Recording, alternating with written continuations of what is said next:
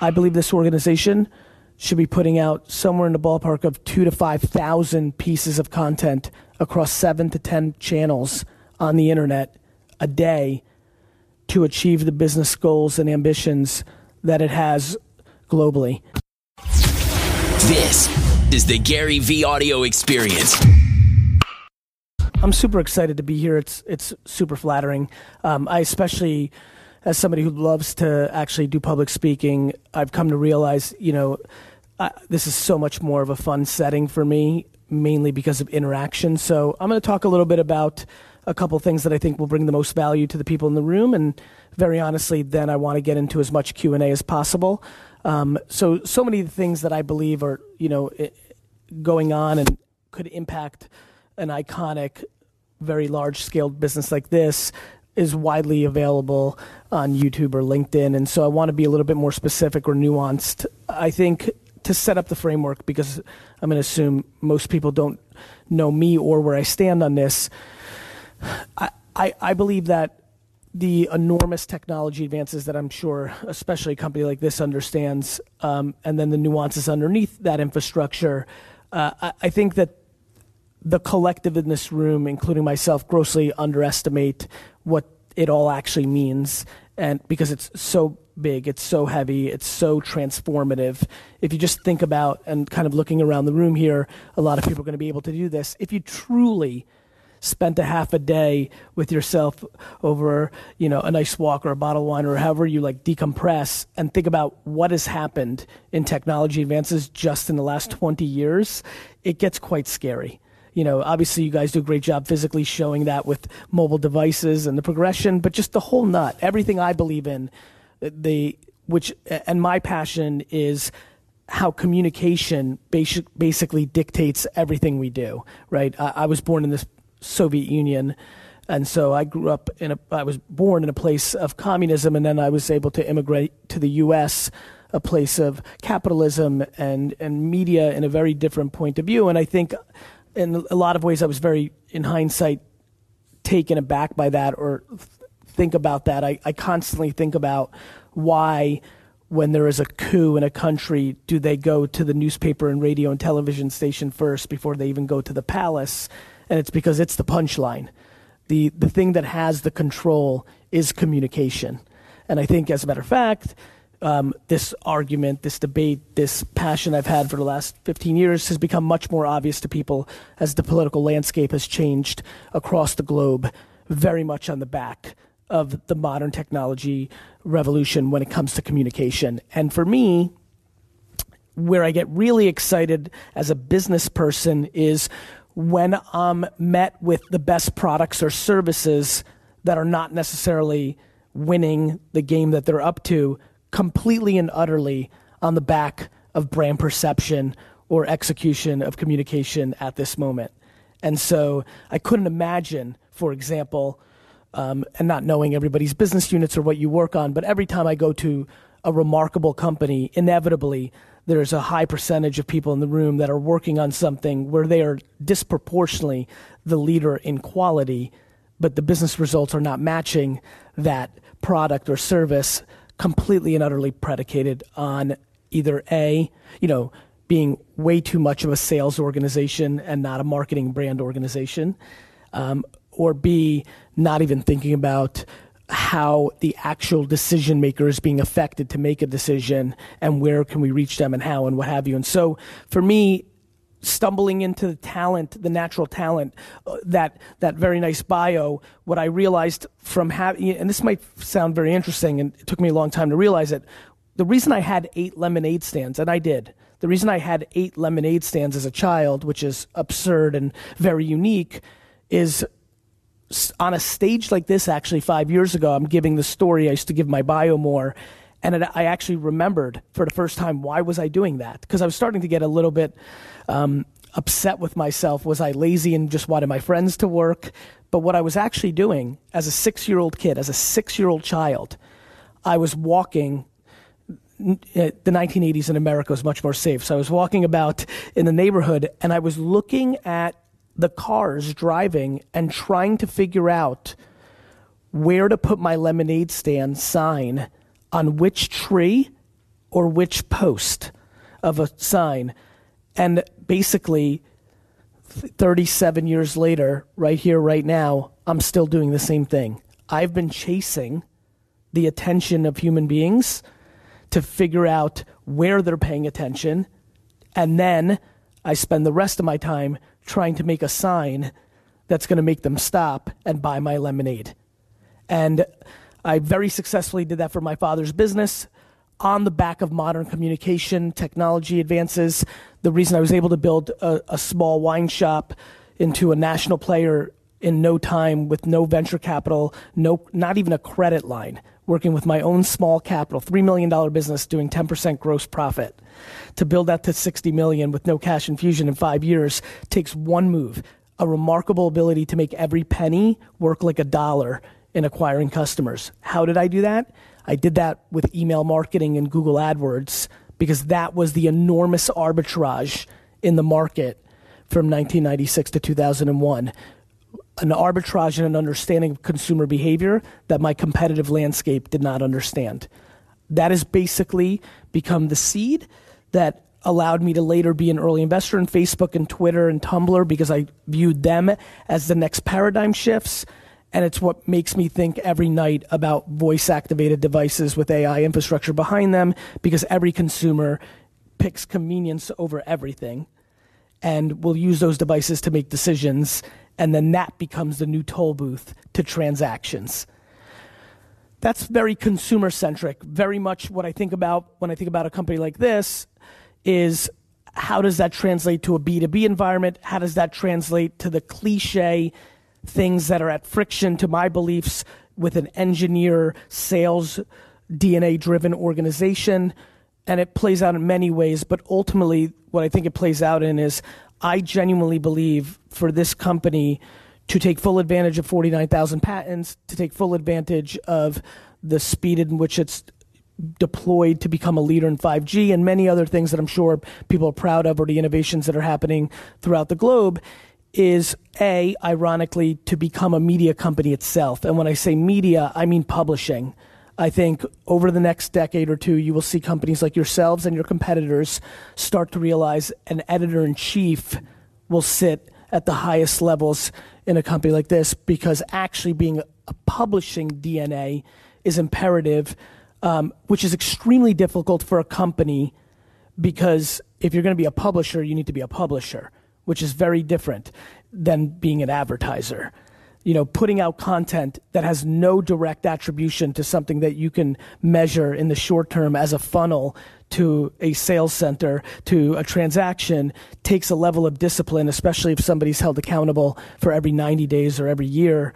Uh, but that will be the requirement because a word that has been really running through my head quite a bit over the last couple years is entitlement mainly because I have exploded on Instagram and I get 10,000 direct messages a week from kids who are wealthy, affluent, being totally taken care of, and they hate their parents for creating entitlement and they don't know how to get out of it.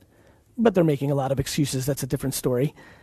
But what I realized is that same thing that a 19 year old whose parents have paid for everything and she or he is realizing, wait a minute, I'm a zoo animal and I don't know how to live in the wild. I believe there's a level of entitlement that is rampant amongst the Fortune 500 or biggest companies in the world of thinking that they're entitled to the business. They make audacious and points of view on their competitive landscape. They say silly things like uh, like make razzes and jokes about emerging competitors who eventually become their biggest issues. And I've been thinking quite a bit about that. And I think it all leads to actually a very interesting place, which is ultimately both high net worth parents and executives of very big companies, unfortunately, are not consumer centric. Unfortunately, play within their B2B confines, score on different metrics than the actual end user that they're supposed to be deploying for. And so my luck, and that's what I'll call it, of DNA of only ever being consumer centric has led to the honor of sitting here and talking to you and having people pay attention and all the nice things that have happened to me. And it's fun because there's nothing more entrepreneurial or rogue or disruptive than actually caring about nothing in the middle but the end consumer, pandering to nothing, not awards, not the press, not the media, not the B2B environments, not the conferences, not the people that are fancy, just the end consumer and building leverage there, which ultimately gives you leverage with all the things that I just mentioned that are in the middle. And so for me, what that all, all that pontificating leads to the following. Ericsson should be putting out 250 pieces of LinkedIn creative a day. And it probably puts out three, nine, seven, and more importantly, is that picture, video, and written article, white paper, is that been contextually post produced for the understanding of how a LinkedIn algorithm works? Does it understand that the adjectives used in the copy change the difference of 37,000 people seeing it versus 2.9 million people seeing it? Is it a video that people actually want to watch? Or was it a video that somebody wanted to make because it makes them feel good of what it looks like? Does it ladder up to the brand, which is a complete exercise of executives making subjective calls? Unfortunately, so much of what big companies do is an insular game of politics, pandering to reports that mean nothing, and a lot of other things that ultimately become the demise of great companies, and it makes sense. Uh, but it doesn't have to be that way. And the place that I think is most practical to actually make a hard change is marketing and communication. It's very hard to make a quick change on your product. It's more difficult to change your culture.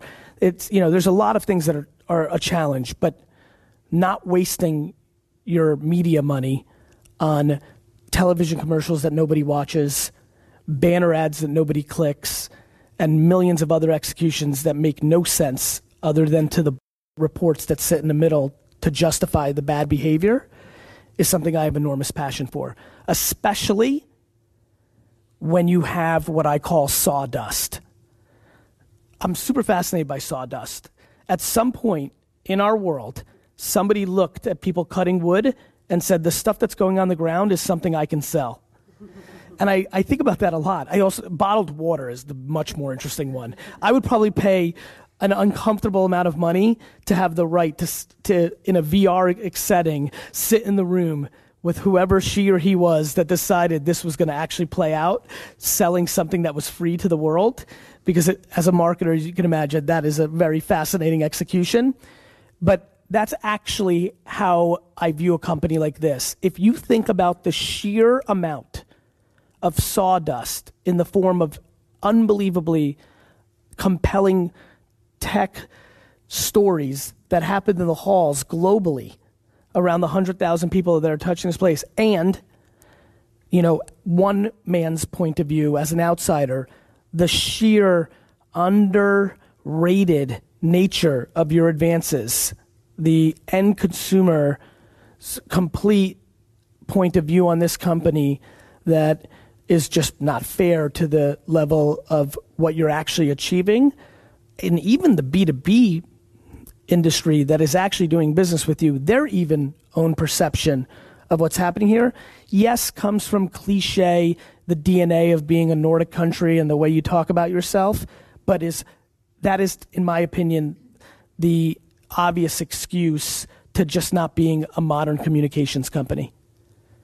And how you address that and how you think about deploying your stories, your value propositions, your nuances across what I believe is now the real call to arms. No different than this organization two years ago taking a step back and saying, okay, in a difficult European, you can't just fire everybody, you know, kind of game. How are we going to thread this incredible business challenge of updating our talent pool while becoming pot committed to something like 5G because maybe this last chapter hasn't gone exactly how we wanted, but by winning the next thing, we win. And I, honestly, that is the most invigorating thing of technology advances. Even if you haven't done the last two kind of turns as well as you wanted, if you're the best at the new turn, you just leapfrog everyone, right? I mean, it's super fascinating. Uh, to me, much like what you've done operationally and organizationally uh, and have executed against some of your core capabilities, that's kind of how I think about communication. It's kind of irrelevant how well you've done from 2011 to 2019 in producing creative for these new environments. The next decade is going to be one enormous game of volume of output. And whichever biggest companies in the world figure that out first and can execute it will disproportionately pick up market share. And what I mean by that, for clarity, was I was probably being kind on how many pieces of creative I think Ericsson should be putting out on just LinkedIn a day. I genuinely believe what I'm about to say. As quickly as humanly possible, I believe this organization should be putting out somewhere in the ballpark of two to 5,000 pieces of content across seven to 10 channels on the internet a day to achieve the business goals and ambitions that it has globally. As you can imagine, that is a very difficult DNA shift in a world where people overanalyze every single thing on if the color is blue enough. or let's spend four different meetings literally debating a single adjective. Or let me impose my political weight as the final decision maker and just give some feedback that I actually don't even know if I really believe, but I need to give it to justify the fact that I even have a job. And that is literally how I say it. And that's not, I'm not trying to be mean or razz. That's just an observation. And all of that is the friction to putting out 5,000 pieces of content a day. So if I'm right, which I feel very confident about because it's already happened, I tend, a lot of what I've become is not predicting the future. It's over communicating what's already happened. It's just that people aren't looking or aren't incentivized to look in the same places I'm looking. So I think I think Ericsson needs to be a competitor to NPR and have 54 separate podcasts in the marketplace globally around the world, putting out a podcast a day. I think Ericsson needs to be today should not be a day where everyone's so excited about Mary Meeker's slide deck, which is amazing, and I am excited for it. But the if you just think about the sheer IP that sits within the four macro walls of this organization to put out extraordinary contemporary decks in fun ways to consume across these platforms to create leverage for our sales organization to create revenue. I just think there's a there's an extraordinary miss in the B2B environment, and uh, somebody's going to take advantage of it. And I'd like, I'd personally like to be associated with it for my own long term, being historically correct. But it's going to be more fun to just just see it in the wild because I think that's where it's going. So that's what I'm seeing, um, and I would love to. I'd love to go into Q and A and go a little more detailed with some of that pontificating, um, and so Thank you so much for having me.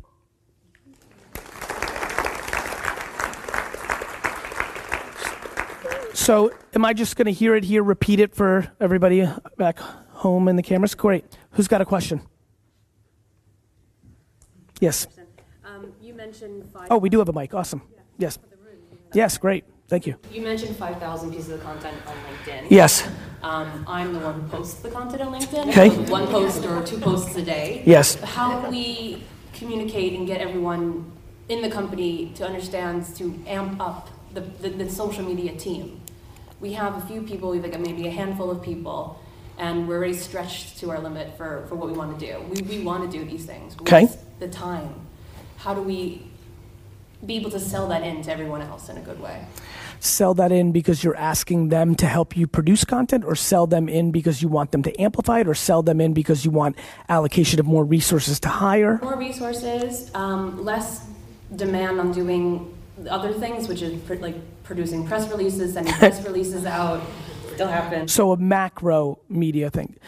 Um, uh, how do you do that? You you do that in most organizations by communicating in a way that may lead to you getting fired. I, I think I think the reason I've answered that way is it's actually the truth. Like if the people that are actual practitioners of any craft are not willing to be aggressive with their convictions to communicate to CFOs, nothing will ever happen. The, the only other, there's only two ways I've ever seen big companies do the right thing. One, a cheerleader who mounted enough political clout to actually get something done. Or two, massive pain at the macro level that has required them to take a deep look at themselves and change their behavior. That's it. That's it. That's it. You know? You know, you're going to have to find who can help you get it done. To me, to me, the ability, the the, or, the internal and external partners that create this ability to communicate is oxygen. You know, uh, for me, there are, the amount of things that I would be willing to give up at this company if I was the CEO in in return for the ability to put out 5,000 pieces across all platforms, being 500 on LinkedIn a day, is almost everything except the core innovation. Definitely the bananas in the in the hallway. I mean that, and I, I mean it for a pur- purpose because as my profile has grown, as my results have spoken, as many things have happened, you know, I come from being a businessman. I'm not necessarily a comms person by trade. I've been an opera every I'm quite proud that every day since I've been a professional, I've been the CEO of a company that has grown exponentially every day. Every single day that I've breathed from 22 to 43, I've been at the helm as the CEO and COO, the way I operate, of two companies that have been the fastest growing companies in their sector. I'm proud of that what that also allows me to do is as the last half decade of my career has evolved, I'm now sitting down with board members, CEOs, CFOs, activists, investors, and when I look at a true P&L, my ability to have a logical, financial, or operational conversation around the notion of you're telling me you have no more money to pour in first 90 cents in the dollar that you're spending on marketing and media is going in the garbage. You know, you have no money for social media, but this company is thrilled to buy a booth at a conference that costs more than the entire budget of your LinkedIn media spend. Let's just one more time. And this is I don't I don't even know your P&L and I know I'm right right now. I know because I know because it's pattern recognition. I know that this company will spend more money building out a booth at some conference that mattered 21 years ago than they will spend on working media dollars properly deployed on LinkedIn, which is a which is the global communications portal of the B2B world. The end. Like what what else needs to be said? To me that in a world where I used to think I was smart, but the clapping and reactions in this room over time taught me I wasn't smart. I was just in a position where I could tell the truth. My question to this reaction is so why, what? Like, how do we fix that? Who is your external media agency partner who isn't incentivized to deploy the dollars in your best interest. They're deploying it in their best interest because they're inevitably a holding company themselves that's publicly traded and they're pushing television and programmatic media spend because that's where the margin is. That's the truth. You know, who's who's going to fix that? Obviously, I heard uh, earlier today you have a new CMO and you know, it's it's her, it's the CFO, it's legacy. You know, inevitably in companies like this, sometimes even at the family level or the CEO level, there's a relationship with an agency that's 21 years, which inevitably means you're getting ripped off. So, you know, these are the things I'm thinking about.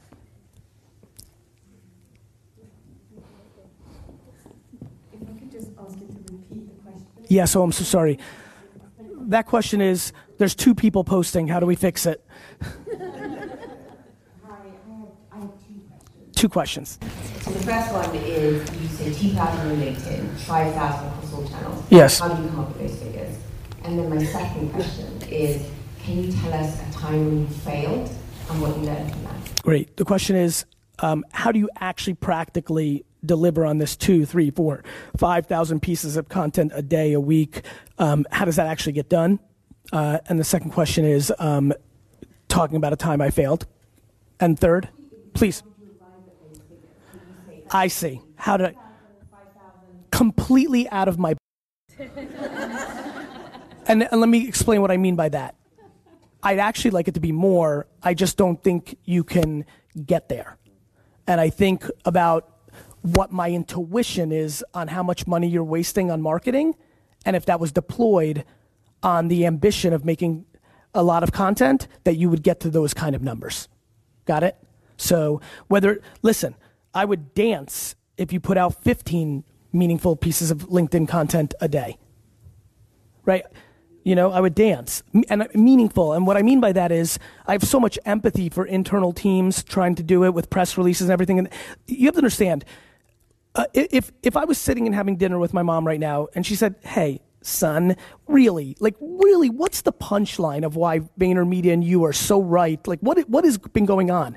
I would say, Mom, it's our post production capabilities for the content, context, and nuances of the seven platforms that have all the attention with an overlay of deep empathy for the person that's consuming it.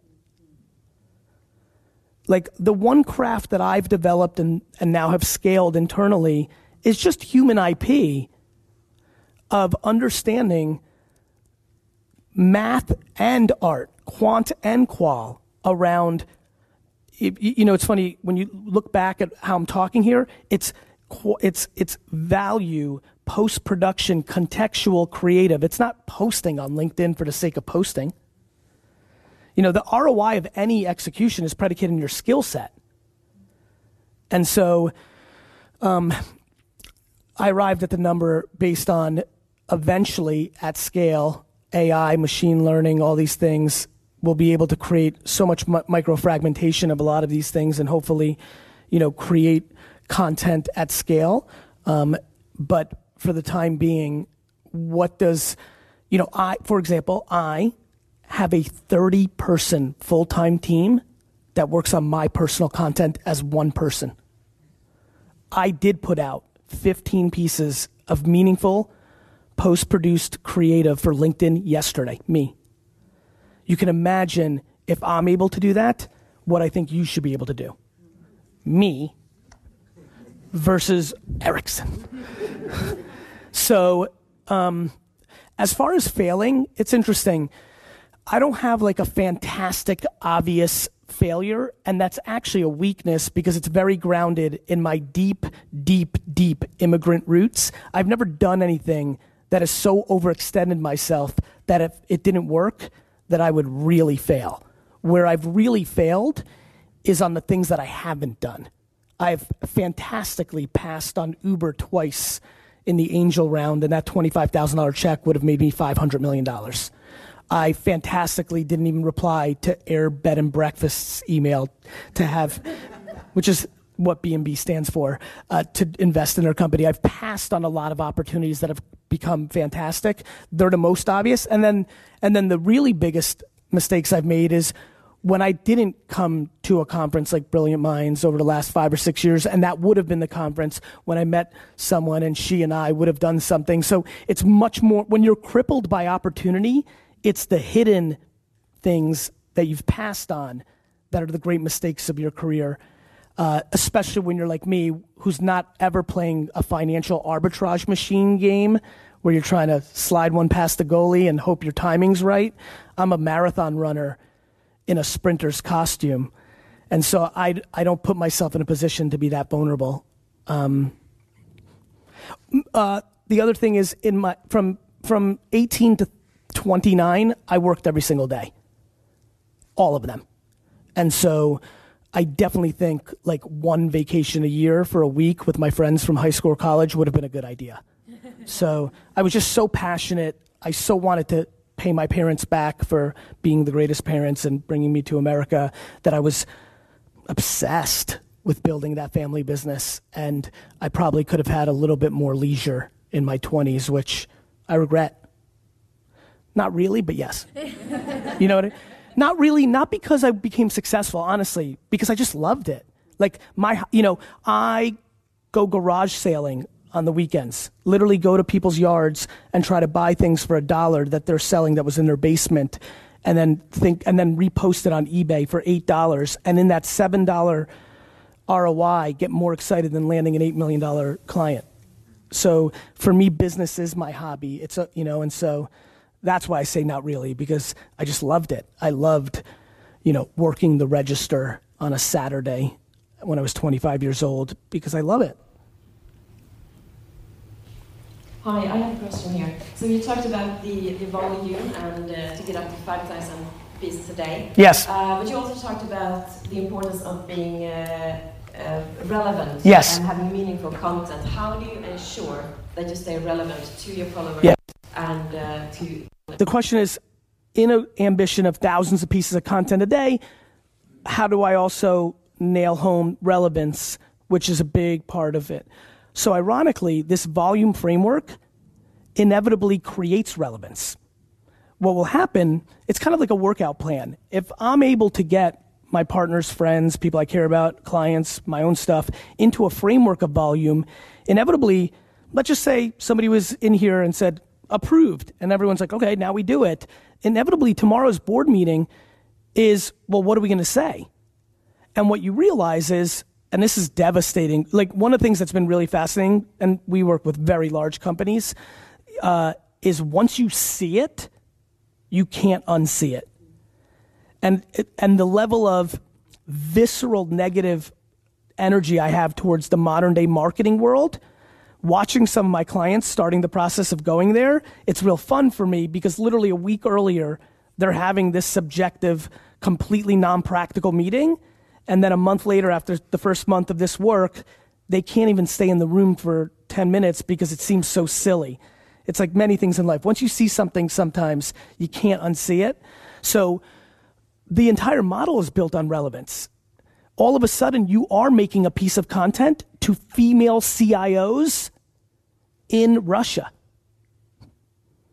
Because you're making 5,000 pieces of content. Like, you're not going to make vanilla anymore. You're in the business of selling vanilla. You are. Everything is so over corporatized and everything's trying to reach everybody. It be, even when the seed of the idea was a good idea, by the time it sees the day of life, it's vanilla. When you've made the commitment to producing volume, everything is relevant because you start becoming educated on how deeply powerful these platforms are. And if I want to reach a CTO that went to MIT and I want to use MIT colors in the creative because I know that makes her or him more likely to click it. I mean, this is real stuff now. All of a sudden, 5,000.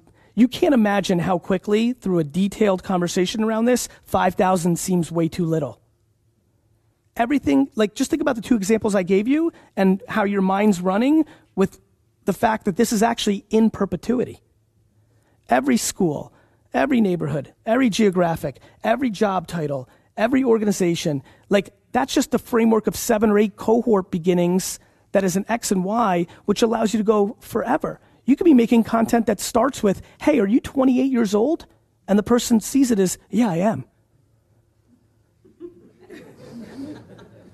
you know, like you can't imagine how infinite this actually plays out. And so you know, it was fun to hear you ask the question because I was smiling inside. I'm like, it's, it's, once you make the commitment to that framework, the only thing you can do is relevance.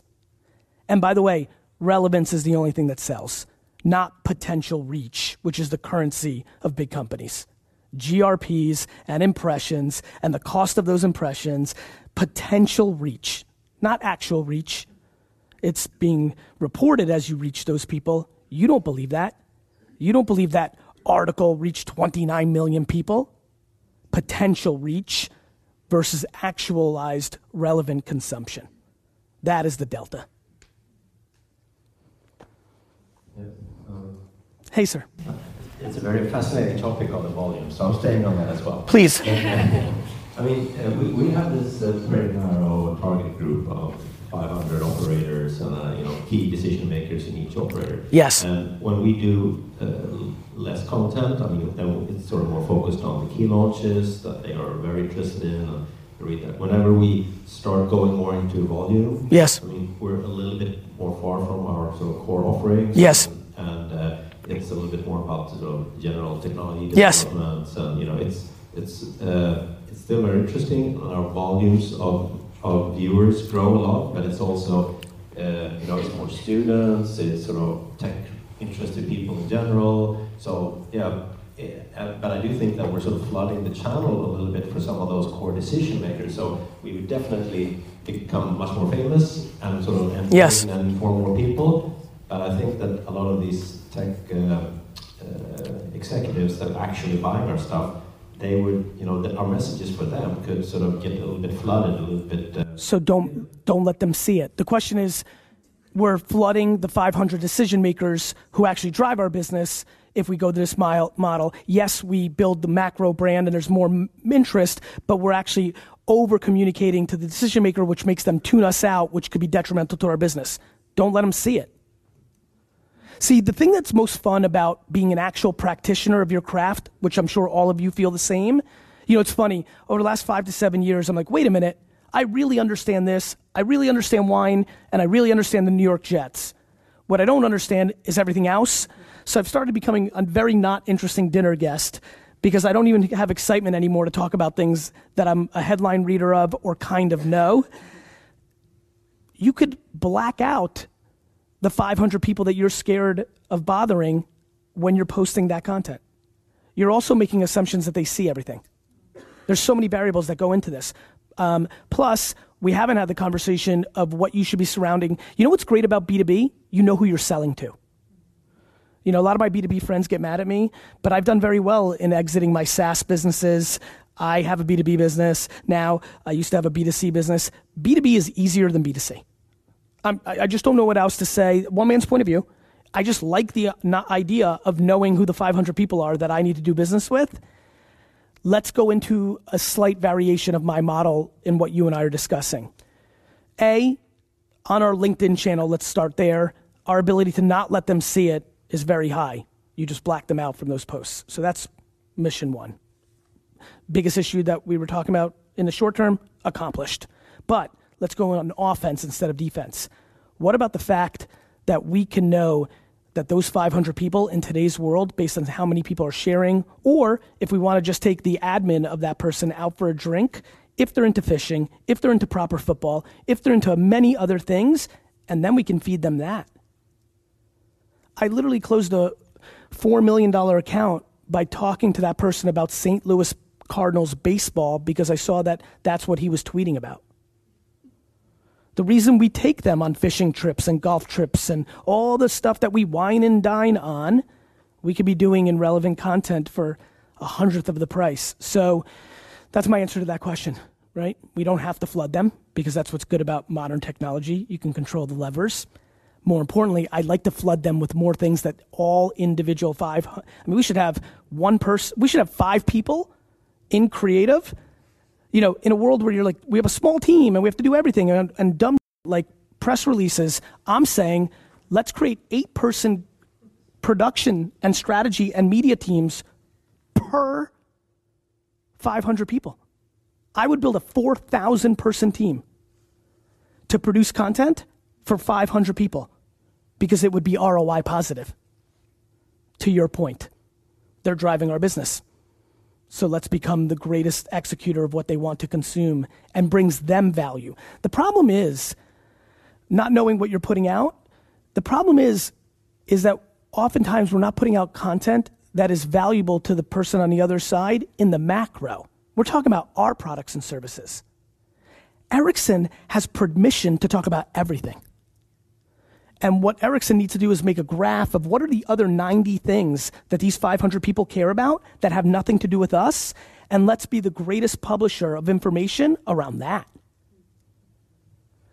Not to mention the ability to use these channels to create content that pulls those people into real life is remarkable.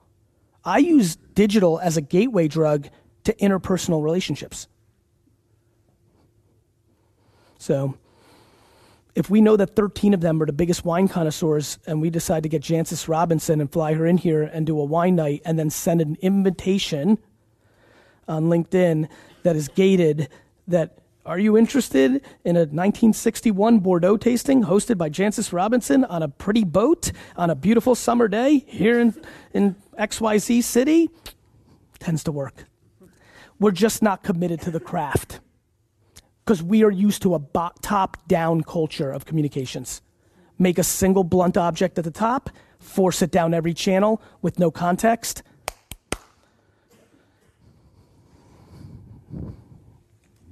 Oh. Hi, Gary. Hi, how are you?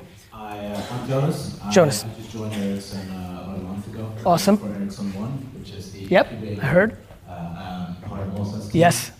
Um, uh, thank you for being here. Thank you. Uh, it feels a lot like bringing my, the world that I've been in for 11 years in community building in startup world uh, to, to Ericsson. So uh, thankful I'm for, for having these conversations and bringing the human aspect of, of, of this into this. Uh, at the scale of, of Ericsson, of being human in every aspect of what we do. Yes. And having the conversation humanist to human is what's always been, been interesting about the conversations that you've been having. Uh, so I want to ask you a question on, on this, which is more of the what you actually talk about in your channels, in, in being relative and being rel, uh, relative to the people, the entrepreneurs, the ones who struggle in this. Yes. Working hard. Yes. Which has sort of been the stickiness of your content for Yes. a long, long time. Yes. But if you also, you've also uh, talked a little bit more on the depths of this, of being of working hard, but also being sort of sustainable and taking care of yourself. Yes, I have. A little bit about that. Sure. The question is thank you for knowing um, a little bit about kind of my trajectory of how I've been filling the pipes. Uh, what I've been, to your point, and thank you for knowing that, what I was definitely when I transitioned from wine to, let's say, entrepreneurship in my content, it was 2007, 8, 9, and we were going through a global economic crisis. And as you can imagine, as an immigrant who answered your question of what my regret is, I don't, I think it's very difficult to give advice that says, become more talented. Be born with more talent. Very not practical.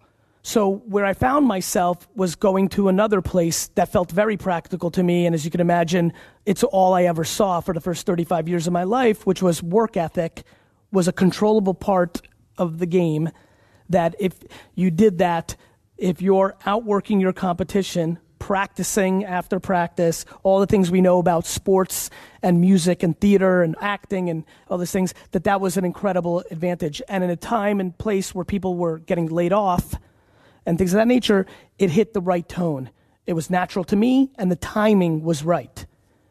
To the more nuanced question, which I appreciate, which means you're paying attention, over the last 18 to 24 months, as the world changes, as we get into entitlement era after 15 years of economic or 10 years of great global economic growth, much like my concern with entrepreneurship, because there's so much money in the system, everybody's idea gets funded, and we're not building businesses, we're just building companies to get more funding.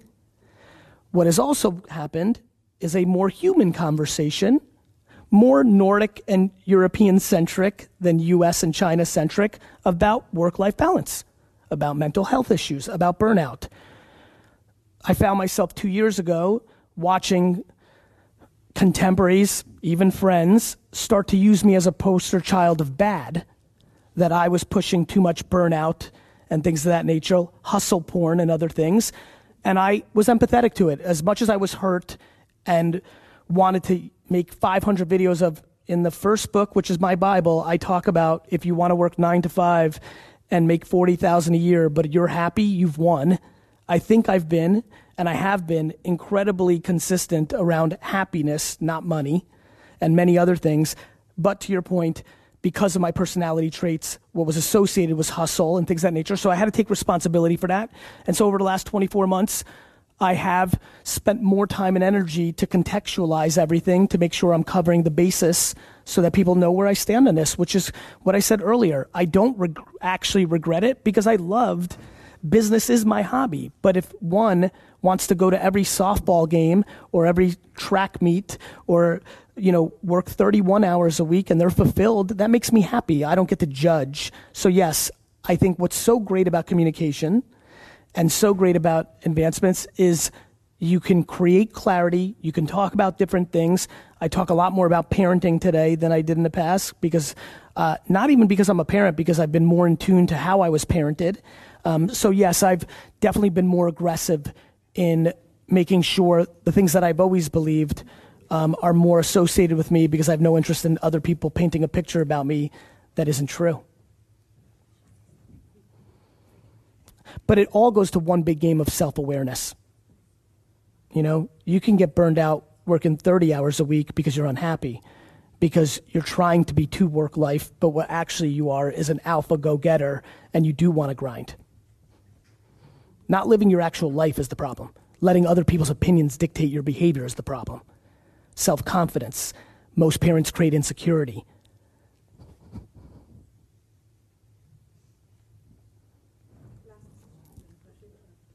Hi. that works out. Whoever has the mic gets to ask the question. Sure. I'm sitting here being curious uh, about the question that you heard Daisy ask before. Yes. How you interpret it. So how are you gonna how are you gonna make those five thousand posts? How practically make it happen?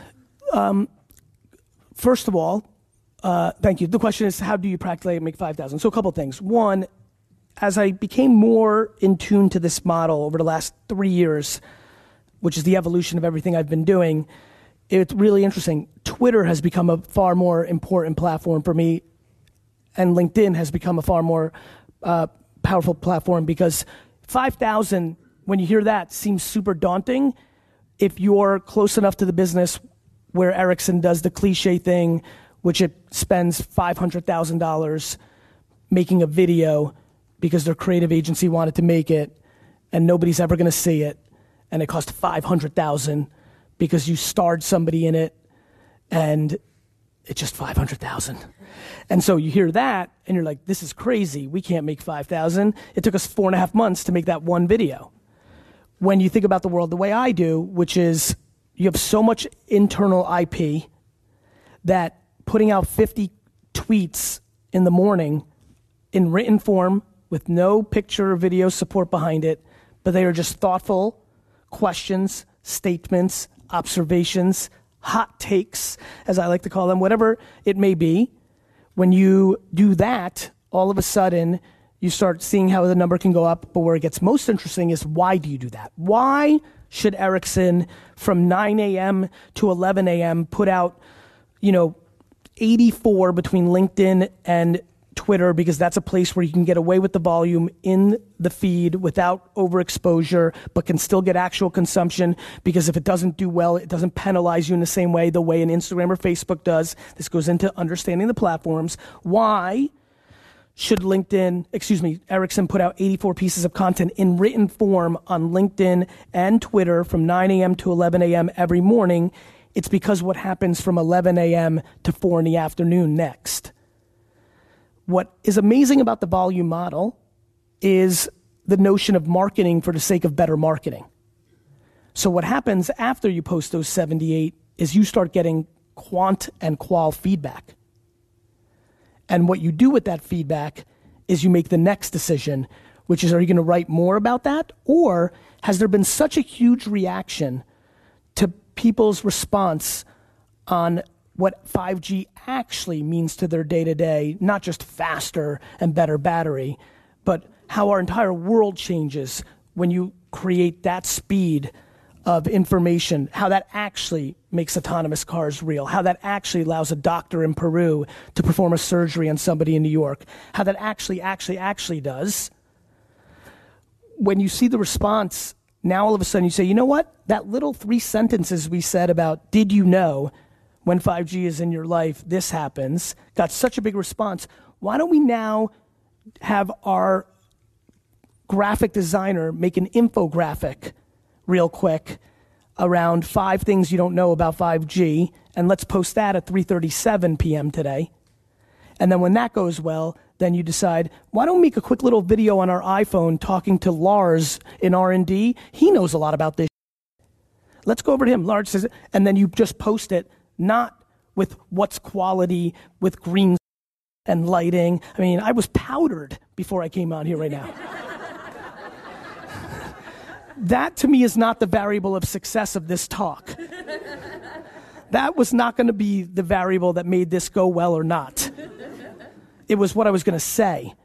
And Lars with an iPhone with bad lighting saying something thoughtful and then that posted at 7:04 p.m. on our Twitter to the small group that cares matters. And so when you get into that mindset, you can see how it works and it's really just having writers, designers, something we call preditors, shredditors, which are people who can film and post produce for the channel all in one person. Talent, humans, commitment to being able to pay those people to do the thing because you value that more than the lighting in your booth at, in Spain at a conference. I went there. I, I, you know, it's always fun to go somewhere where the group knows exactly where you're going. And, and I'll tell you why I go there. I go there because you're going there to check a box of what's normally going to happen anyway. Your, your most senior executives are having dinners with those clients to begin with anyway. You're just, you're just spending a lot of money on something that actually matters far less. I, I don't mind checking a box for perception as reality. I don't. I mind that what I actually said, which is the lighting of that booth or that pavilion costs more than all the media dollars you deploy against targeted LinkedIn creative. That's what I mind. Doesn't mean you're not spending a ton of money on media. It's just that your media partner is incentivized to spend that media in a way that's in their vested interest, not yours. This is the conversation. This is real life. I like real life. Hey guys, I hope you really enjoyed this episode of the Gary Vee Experience. Now go out and share this, pass it on, let me know what you thought.